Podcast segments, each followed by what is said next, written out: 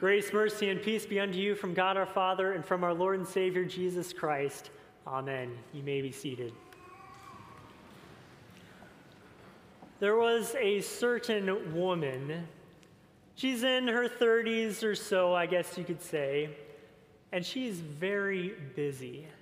She's always on the go, always going from one thing to the next, and it seems like she can never just quite get caught up. She's always one step behind. And it seems like no, no matter what she's doing, there's always one more thing to do. Sure, she, she tries her best to be a decent person, but cleaning up around the house, uh, that's not going to get done today. And she used to have help too. She used to have uh, friends, there were, there were other women in her community but now they don't talk to her much, and now it seems like they don't want anything to do with her.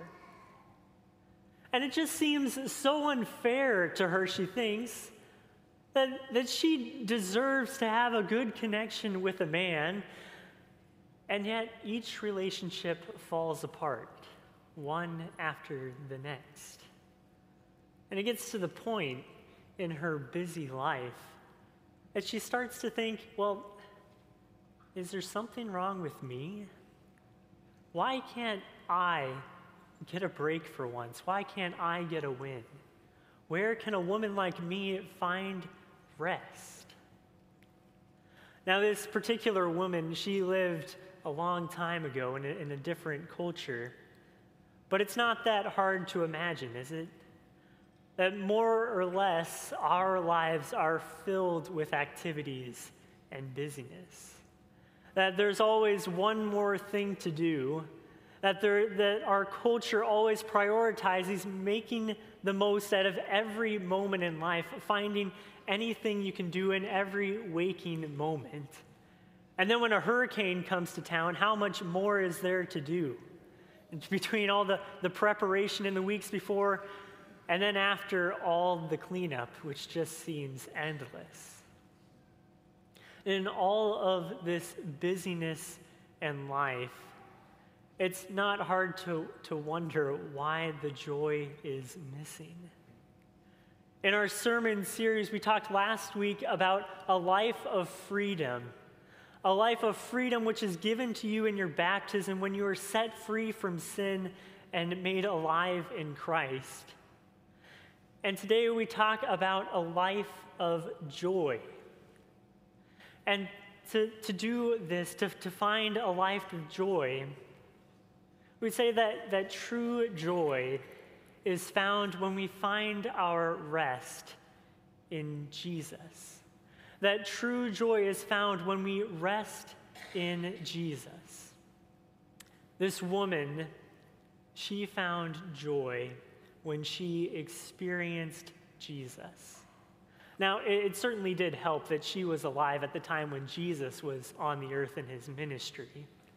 It certainly did help that, that when she went to a, a certain well in Samaria, that, that Jesus was there.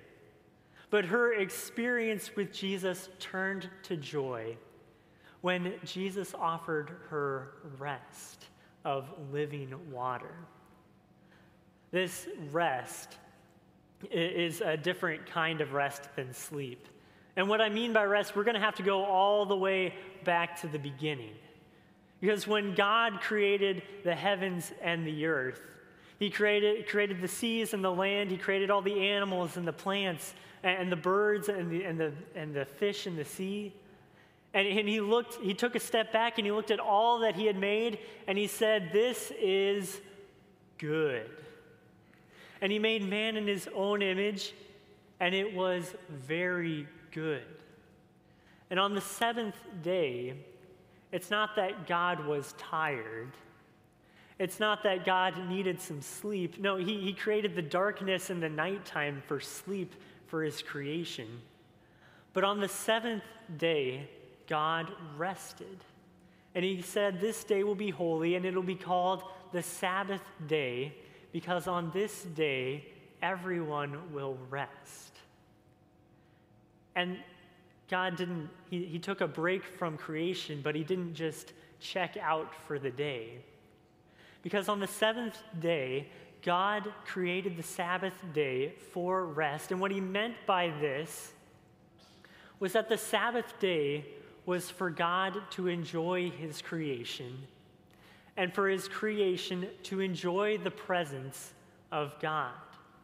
It's hard to imagine what that would have been like so long ago.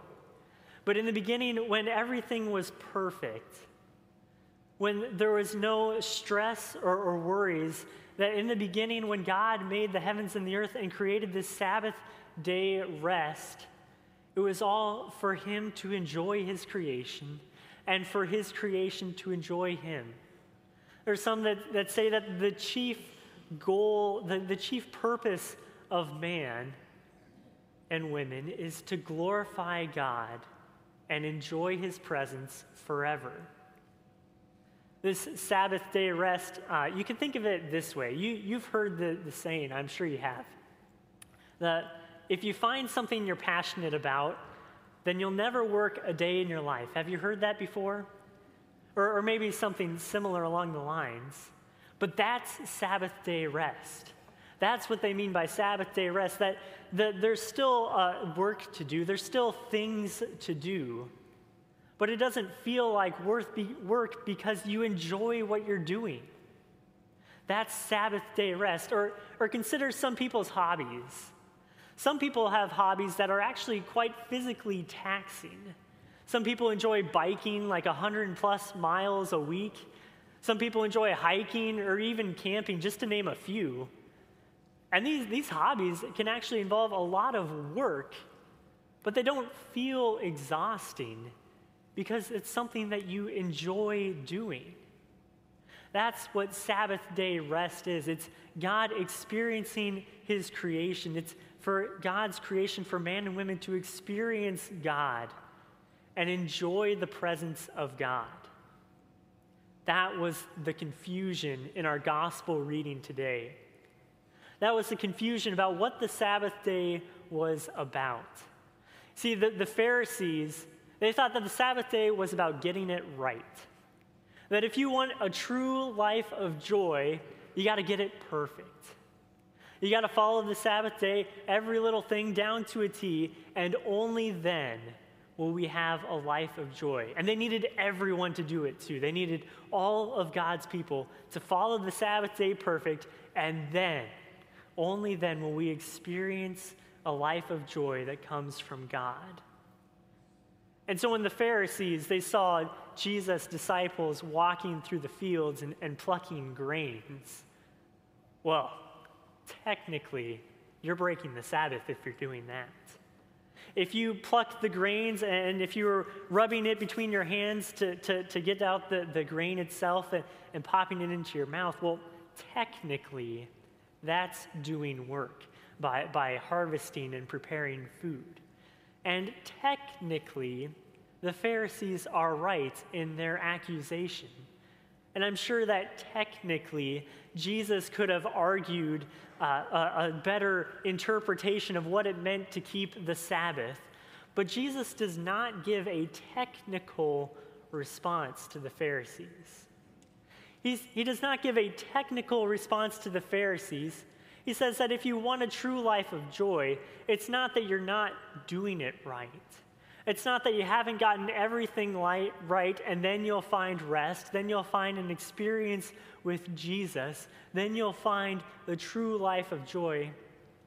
Jesus says that, that the Sabbath day rest is not about doing what right but it's about getting who right.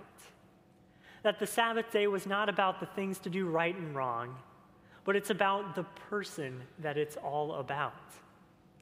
That Jesus gives a, a, few examples from, from King David to the, the priests in the temple and even quotes the prophet. But Jesus says he's even greater than those when he concludes his statement by saying that the Son of Man, that's Jesus, is Lord of the Sabbath that the Sabbath is all about Jesus. Now, this Lord of the Sabbath, that sounds a little strange to our ears. And, and to make sense of that, we have to go back and read the first three verses that we read this morning. When Jesus says, Come to me, all who are labor and are heavy laden, and I will give you rest. Come to me, all who labor and are heavy laden on any day of the week. Not just on the Sabbath day, which was Saturday, not just on Sunday, which is the day that Jesus rose from the dead, but come to me on any day. Come to me, all who are weary and worn out. Come to me, all who, who just one more thing that you need, have to do will, will put you over the edge. Come to me, all who just need a break, and I will give you rest. This is an invitation for all people. This is a sure promise that if we come to Jesus, you will certainly find rest. This Sabbath day rest is found only in the Lord of the Sabbath, in Jesus. Now, how do we come to Jesus? Well, like that woman that I was talking about earlier, it just so happened that she found an experience with Jesus, that she found Sabbath day rest when Jesus came to her. That if you want to meet Jesus, that if you want to have that same experience with Jesus that turns to true joy, that that's what happens in this place, where Jesus promises to meet you here, that you are united with Christ in the waters of baptism, that Jesus promises to meet you here in his very true body and true blood. That through God's word, he promises to be here with you. Where two or three are gathered in my name, there I will be with them also that this true Sabbath day rest, this true life of joy, is found when we gather for worship in this place. Now, since the, the Lord of the, Jesus, the Lord of the Sabbath, has now opened it up to any day of the week, I suppose some, some Christians have taken that to mean that, well, I guess that means we should probably meet for worship every day. Don't worry, I'm not suggesting that. But what is there to do through on, on Monday through Saturday where you can still find this Sabbath day rest, where you can find this experience with Jesus and experience this true life of joy? And that's in personal devotion to Jesus. That Jesus promises to come to you when you call upon his name, when, when you take um, some time out of your already busy day and come to Jesus, and he says, You will find rest. There have been many practices that, that Christians have had uh, throughout the centuries, and that they've taken many different forms of personal devotion. And maybe you think, well, well how do I start something like that? What, is, what, what do other people do that I might try some of that? So, if this is something that you've never done, I, I would like to say that there's, there seems to be three main ways, three common uh, groups or, or types of devotion that, that have worked well for other people to experience this Sabbath day rest and, and the experience with Jesus. The first one is, one of an intellectual uh, study. Uh, it's an intellectual study of reading study notes on the Bible or personal devotion books uh, of studying more about what is in God's Word, what it really means, what more was going on, what more can you find out. It's an intellectual study uh, of learning and reading. Or maybe reading's not your thing, but you enjoy listening. There are many, many podcasts out there uh, of studies on the Bible. Just, just to name a few, there's the many podcasts put out by the 15 17.org or Lutheran Hour Ministries. You know, I'm just trying to get you started with a few ideas. But that's the intellectual side uh, of, of learning and reading and studying. The second one that, that has worked for many people is an artistic expression. It, it's singing and making music, listening to and making music of all kinds. Uh, some people enjoy joining the choir or singing with other people or, or maybe even other forms of, of material arts like, like paintings and drawings or pictures. That Christians throughout, since Christianity began for thousands of years, Christians have been writing songs and, and making art as part of their personal devotion to God, as part of a way to experience Jesus, to find that Sabbath day rest. So there's the intellectual side and the artistic side. The third one is in community. That people have found their Sabbath day rest, have found that, that true joy in Jesus, in community with others, in, in sharing their faith with friends and family, and in, even with strangers. That people have found that in community, uh, whether it's a small group here at St. Luke's or another group you're involved with, uh, I'm just giving you a few ideas. I'm not trying to limit you. But in community, people have found that Sabbath day rest in community. And so, whether it's intellectual study or it's an artistic expression or experience, or whether it's in community, if you're just getting started, I, I want you to try any three of these but I don't want you to find your method. I don't want you to find your way. Why? Because, well, each of these three ways are ways in which the Holy Spirit works in you. Uh, there, you might gravitate towards one or, or maybe not as much towards the other, but that in all three of these ways, the Holy Spirit is working, where God comes to you, where we find this Sabbath day rest as God works through His Word, through His people, as they are gathered here in this place and through your daily lives of personal devotion. We say that this true life of joy, this true rest that is found in Jesus, comes to you in worship.